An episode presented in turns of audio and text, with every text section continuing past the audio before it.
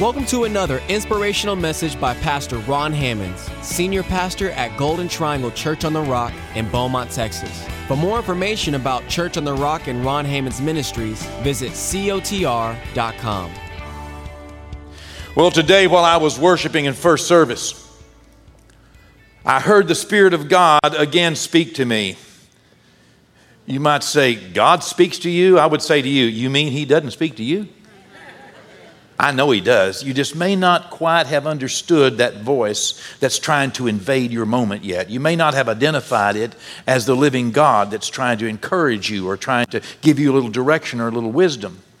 A second thing I would say, if you were to say, Preacher, you mean God speaks to you? I would say, Would you want a pastor that He didn't speak to? well, here's what He said to me Be the need be the need. And I'm just going to leave this with you, just a little nugget. It's not what we're preaching about today, okay? We're going to talk today about reach, okay? But let me just leave this with you because it's fresh. Be the need. Here's the deal. Here's the scenario. In, a, in an instant, I, I, I understood what God was saying, and God gave me a scripture. And no sooner had God given me the scripture than Pastor Ken was up here. He began quoting that same scripture. Confirmation. Pow, pow. I love that. He and I hadn't planned that out. He didn't, you know, it's nowhere in my notes, nowhere in anything. He couldn't have been uh, exposed to it. And then he started, after that, he started talking about what I was going to preach about uh, afterwards. How can he know? The Holy Ghost. Amen. All right. Be the need. Pastor Ken started immediately after, uh, after the Spirit of God spoke to me and gave me that scripture. He said, you know, he, he talked about the, us all being parts of the body of Christ. You know, uh, some are the eyes, some are the ears, you know, some the nose, some the, the hands, you know, and the feet, you know. Well, uh, that was just exactly what God was speaking to me right over there. And then he just started, he, he just started quoting. And I said, Lord, that's confirmation. So I will get up there, Lord, and I will, I will say, be the need. And let me explain what it is. Every one of you, each individual, you are all made very specific by design, by the purpose of God.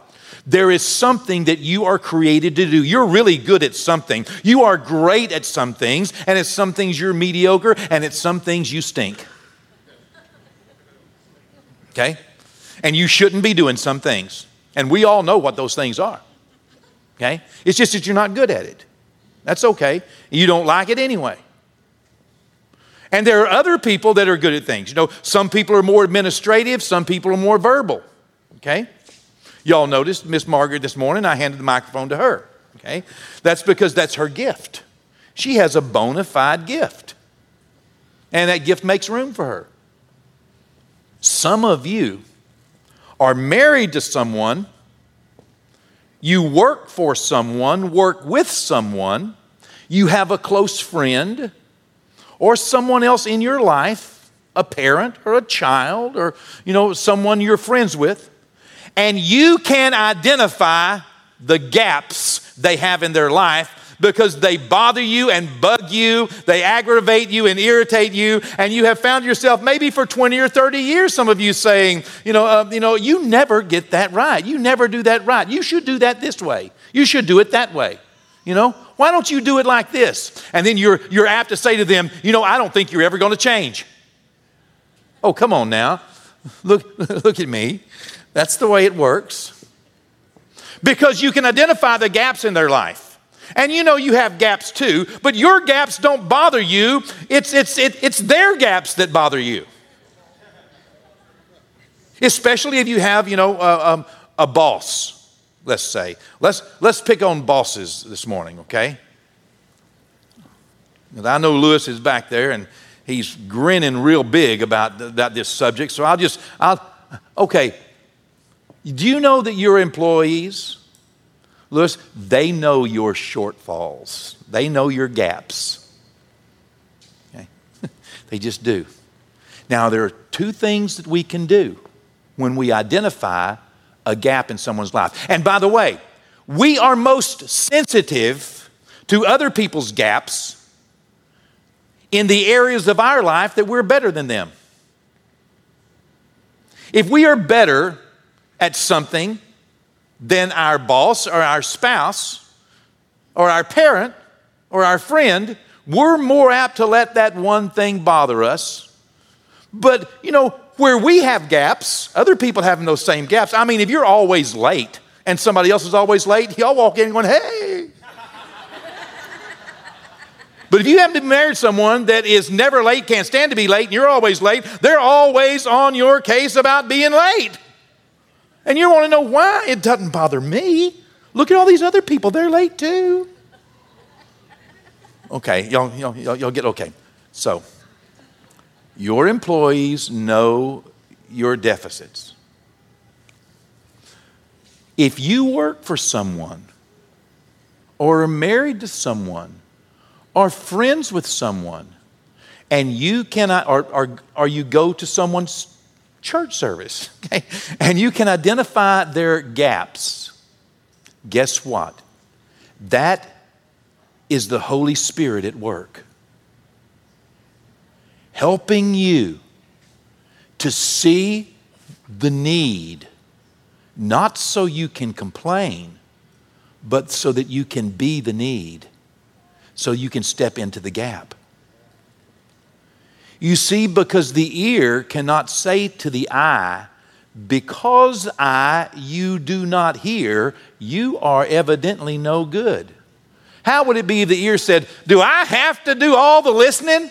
I mean, I have to, do I have to do all the listening for the whole body? Come on, nose, can't you hear anything? Didn't anybody else hear that?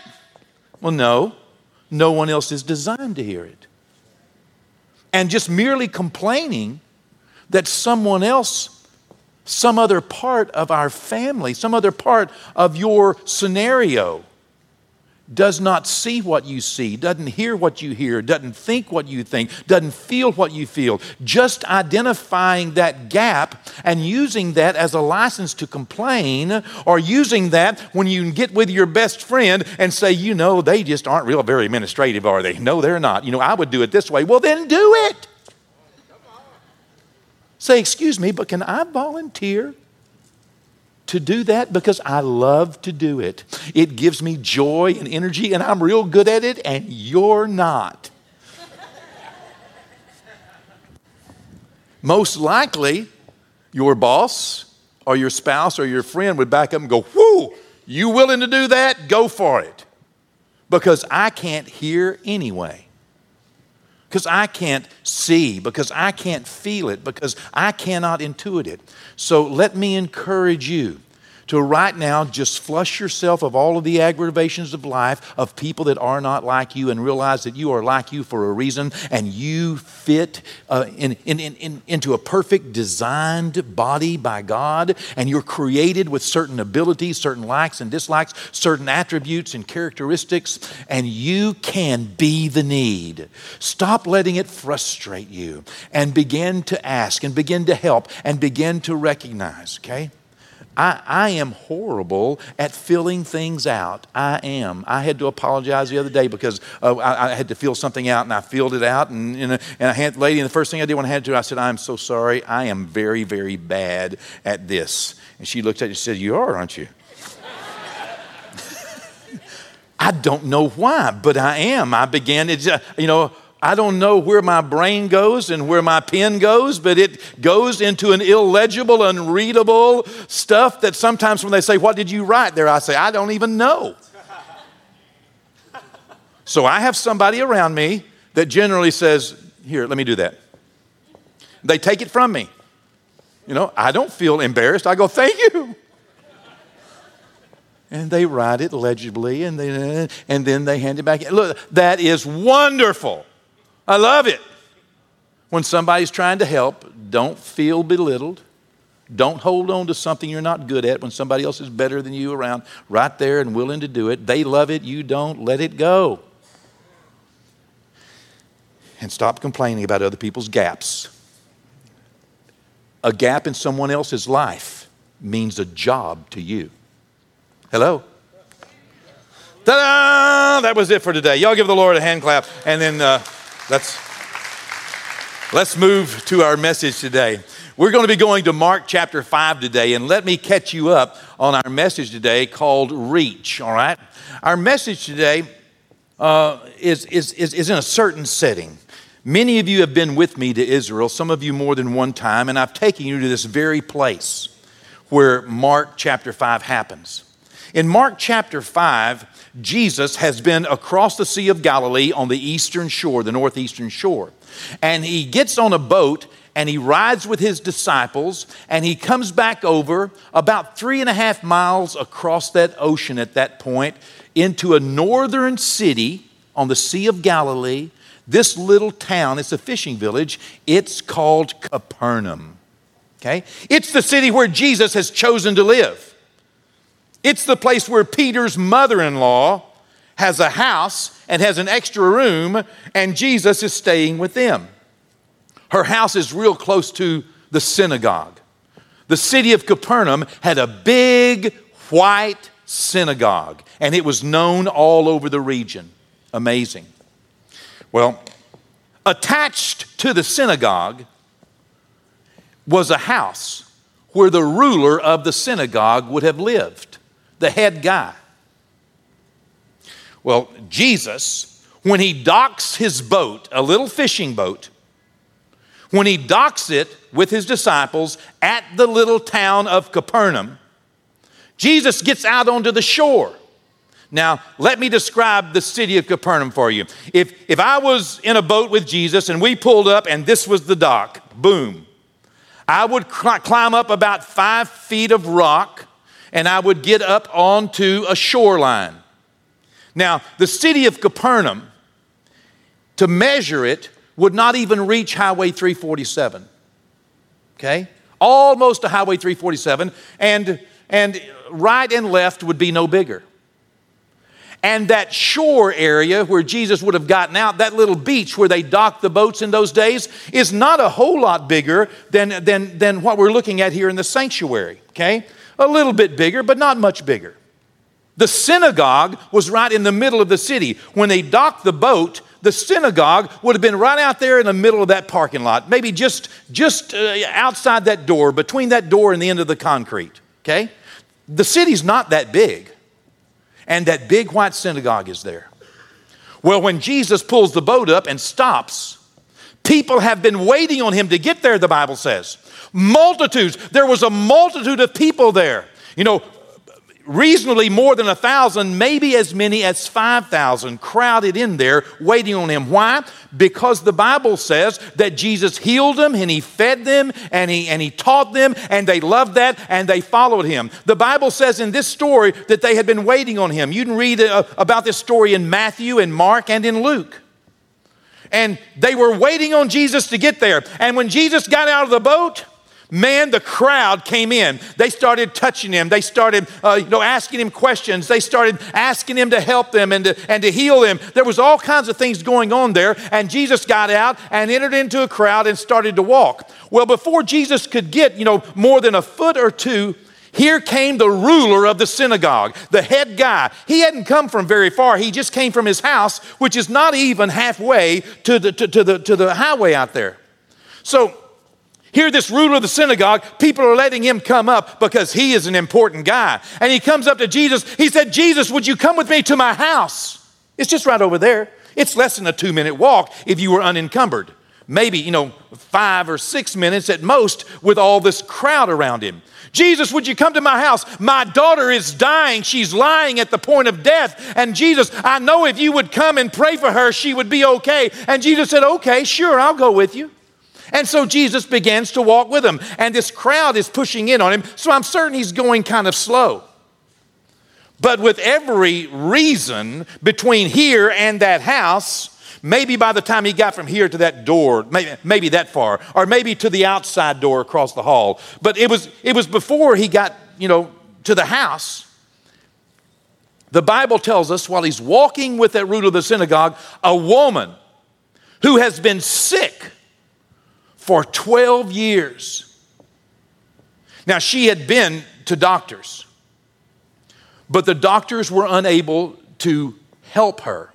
In that day, that's understandable I mean, they didn't have aspirin, they didn't have antibiotics, they didn't, you know, they, they, they couldn't do uh, surgeries. They didn't, I mean, uh, not, not surgeries of the sort that she would have needed, and they, and, and, and they didn't know. I mean, they, they knew a whole lot less about anatomy and biology and chemistry. And, and here, you know, uh, she, she's been doing the best she can, and the, and the doctors that she's been going to were doing the very best they could. But she was at a place in life where nothing short of a miracle was going to keep her from continuing in pain and misery and agony the Bible says that she had spent every nickel she had, and she was not getting better.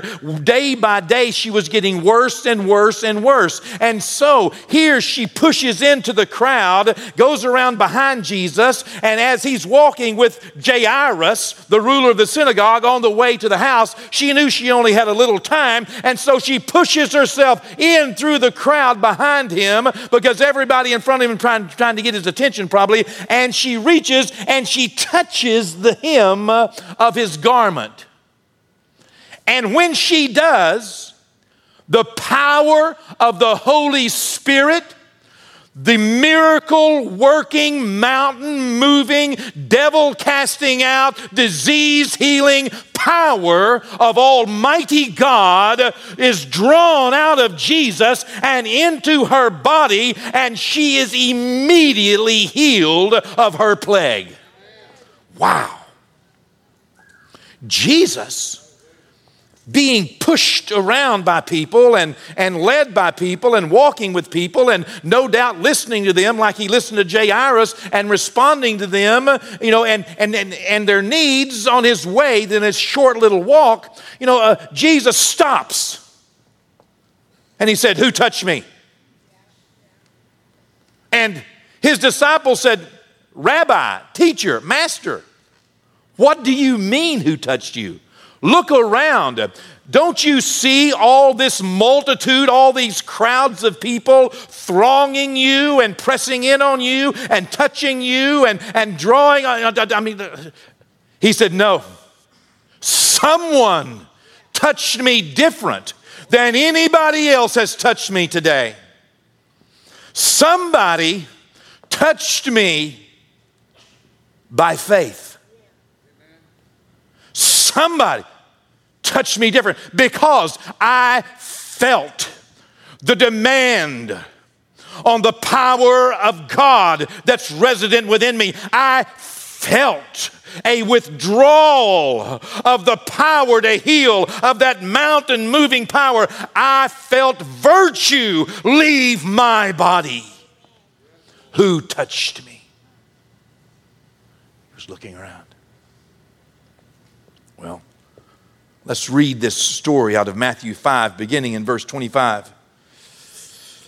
Now, a certain woman had a flow of blood for 12 years, and she had suffered many things from many physicians, and had spent all that she had, and was no better, but rather grew worse.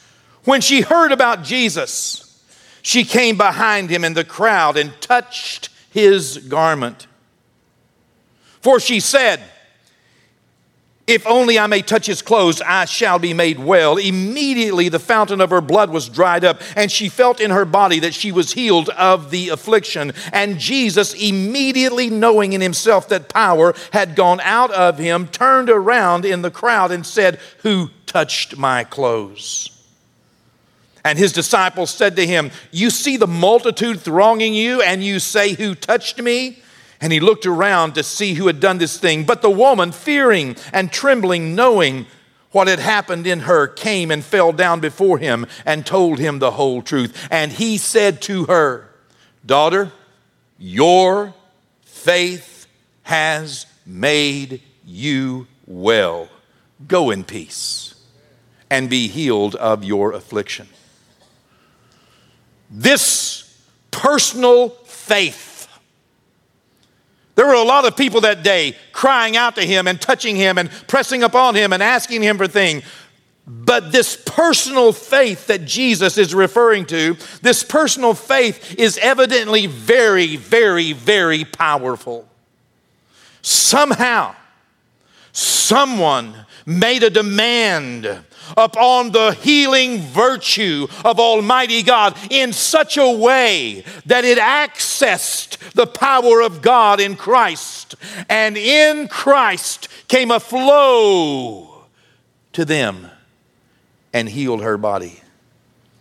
That's not the only time that Jesus would refer to some person having a personal mountain moving faith in their lives. In fact, in Mark, the 10th chapter, Jesus said to a blind man, Go your way, your faith has made you well. And immediately he received his sight and followed Jesus on the road.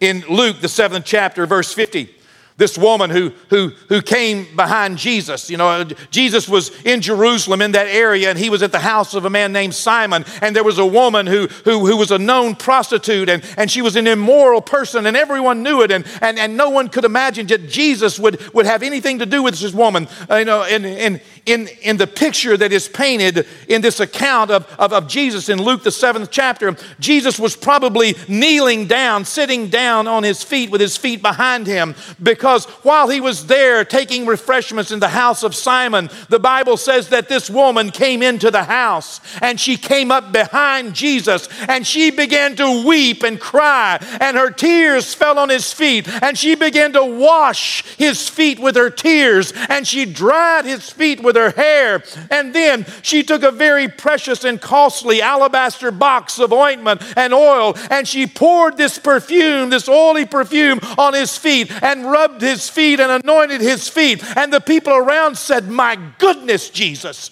if you were really a prophet, you would not let this woman touch you. Don't you know? Don't you know what kind of person this is? And they began to complain about her. And Jesus defended her. And as Jesus defends her, he turns to her and says this Jesus said to the woman, Your faith has saved you. Go in peace.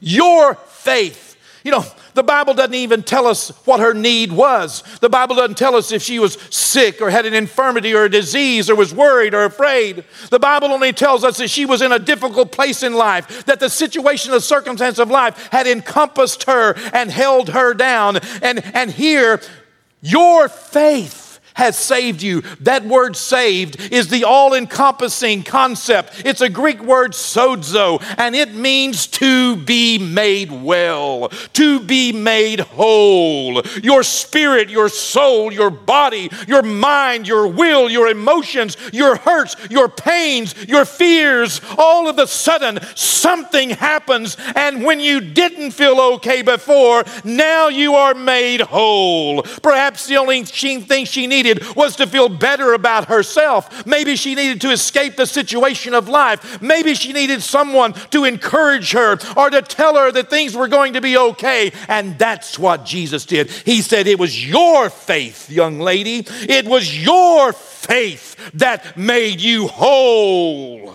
Thank God and he told her, You can leave in peace now. When she came in turmoil, when she came in fear, when she came with trouble, you can leave in the peace that comes because you touched me. Luke 17 19 one of the ten lepers that Jesus had cleansed turned around and came back to Jesus. And Jesus said to him, Arise, go your way. Your faith has made you well. Ten were cleansed, only one turned around. Jesus said to him, Listen, it was your faith, it was your trust, it was your belief, it was your acceptance, it was you touching me that made you whole.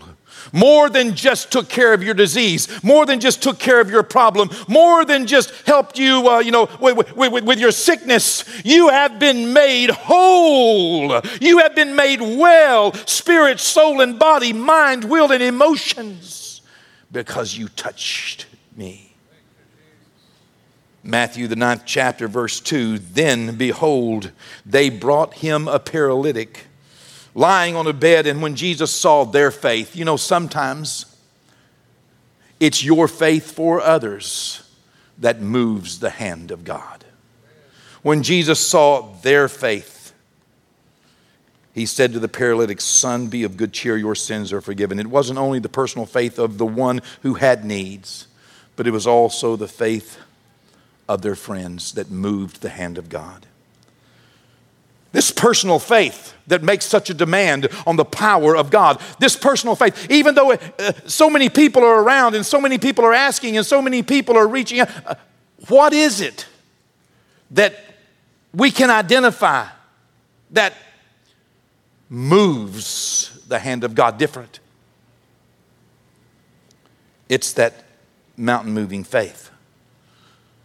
Well, where can I get some of that faith? I love Jesus. I trust him. I believe his word. Where can I get some mountain moving, demon casting out, disease destroying, worry calming faith like that? Faith that changes lives. Well, today I could explain to you the doctrine of faith we could exegete scripture after scripture. We could find the greatest theologians and follow their writings and discuss their findings at length. We could, we could uh, assemble a church council and they could meet for decades trying to discover more information on this subject. But let me tell you, at the end of the day, everyone will come to the same conclusion. At the end of the day, there is nothing that takes the place. There is no substitute for time with Jesus.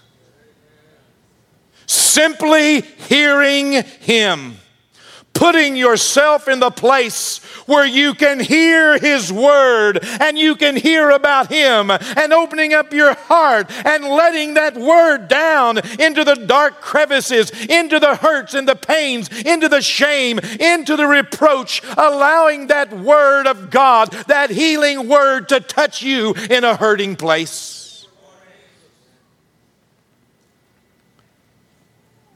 You see, touching Jesus is all that matters. At the end of the day, in all of our discussions and study, we would discover no more than this woman found that day on the shores of Capernaum. She touched Jesus. What did she do? I believe her life teaches us so much. And most likely, you know, she was probably not the most educated person. There were a lot of limitations placed upon women in those days. She was probably not the most well traveled and may not have been the most eloquent and may not have been, you know, uh, the, the, the candidate that we would imagine could teach us anything. But yet she has been teaching generation after generation after generation what it is like to receive a miracle in their life, a miracle that they need. Freedom from worry, anxiety, fear, frustration, turmoil, aggravation, freedom from the, from the bad relationships, the difficult times, freedom from the situations and circumstances of life that try to push us down into a hole, freedom from sickness and disease, freedom that comes when we reach out and touch Him. And today she's teaching us once again what did she do? Number one, she heard about Jesus that is very important in this story, and it's consistent when we read about her that she heard about Jesus. You see, putting yourself in the place where you can hear, when you can hear the Word of God, whether it's in song or in preaching or open up your Bible in a daily Bible study, whatever it may be, turning on the Word of God. Where do you turn when you have a need? To whom do you listen? What do you do whenever you have a problem? Have you heard what Jesus can do about your situation? Are you shielding yourself from the Word? Are you staying away from those things, the real things that can really help? Do you close your heart off, close your mind off because you already know what He's going to say and you don't want to hear it? You don't want to be healed. You don't want to be helped. Where are you in life? Are you consistently putting yourself in the place to hear more? Is your heart open? To what Jesus wants to say. You see, she let Jesus touch her before she touched him. So important. You must let Jesus touch you before you can reach out and touch him. She heard. She opened up her heart. She opened up her mind. She opened up her life. And she let Jesus touch her. Will you let Jesus touch you this morning? A second thing she did is that she decided to believe that Jesus was her salvation. She decided to believe that, that the answer, she decided to go ahead and just accept and believe that Jesus is the answer to my situation. Jesus is the answer to my fear. He's the answer to, to, to, my problems. He's the answer to my hurt, my pain, my confusion. He's the answer to my sickness, my disease. He's the answer to my broken relationship. He's the answer to, to, to, to, to my bad experiences in my past. You see, that's what Mike Dacey did one day. He heard about Jesus because he put himself in a Billy Graham concert, in a Billy Graham uh, uh, uh, crusade. He put himself in Anaheim, California. He went, he went and put himself and opened up his heart and his mind, and Jesus touched him in a hurting place where he needed to be healed. And that day, Mike decided, I am going to believe. Do you know he went to the Scientologists, he went to the gurus, he went to the hoodoos and the voodoos, and he went everywhere looking for help because he was hurt deep. He had been strung out on drugs. He was in a bad situation, and his family, he was, he was losing everything, and he had been that way for a long time. And he couldn't see out, and he couldn't see up, and he couldn't even see around. But one day, he decided to put himself in a place where he could hear God. And he opened up his heart and God went in, and the Holy Spirit touched him in a hurting place. And that day, with that one touch, Mike said, I am deciding to believe that that Jesus Christ is my answer. He has my healing. You see, this woman made a declaration of faith. She said to herself, if I can just touch the hem of his garment. She began to coach herself, began to speak to herself, and make those confessions. Listen, it doesn't happen without that. It doesn't happen. Today, Jesus Christ is willing and able to save every person on the earth, but until they hear and until they decide to believe, until they open up their heart and their mind and let him touch them, and until they decide that he is the answer, it's not going to happen. And He's just as able and willing right now to save anyone if they will open their heart and their mind and decide to believe that He is their salvation. She took a stand and she got a plan. She decided, this is what I'm going to do because of what I believe. This is what I'm going to do. I'm going to touch him. He has touched me. I'm going to touch him. And she acted, number three, she acted in faith. That day, this little woman reached beyond her circumstances. She reached beyond her experiences. She reached beyond her pain. She reached beyond her embarrassment. She reached beyond her upbringing, her religious mores. She reached beyond her fear, beyond her lack of money, and beyond her shame. That day, that little woman reached all the way to heaven. And if she had not she would have died in her pain having heard about Jesus. But she believed that he was her salvation and she did something about it. She could have stopped at believing. But Mike got up and walked down an aisle. Mike gave his life to Jesus Christ. Today, I want to encourage you to reach beyond your pain, beyond your shame, beyond your embarrassment, beyond your religious upbringing, beyond your experience, beyond your circumstances. And I'm going to ask you to hear Him today. Open your heart and your mind, hear Him. I'm going to ask you to decide today to believe Him, and I'm going to ask you to reach out and touch Him. Nothing changes till something changes.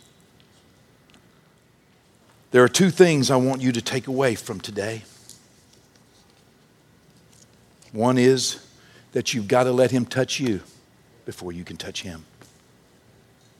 Open your heart, open your mind. And number two, even if you're okay, there's a world out here that's hurting and lost in pain and fear and worry. Finding yourself in this story might mean that you find yourself as the person who needs to tell others about Jesus. Because this little woman, when she heard about Jesus, she heard it from someone. You could be that person for someone else this week. Jesus is willing to save, He's willing to encourage, He's willing to heal, He's willing to help. Would you dare tell someone else about Jesus? It might be their only hope.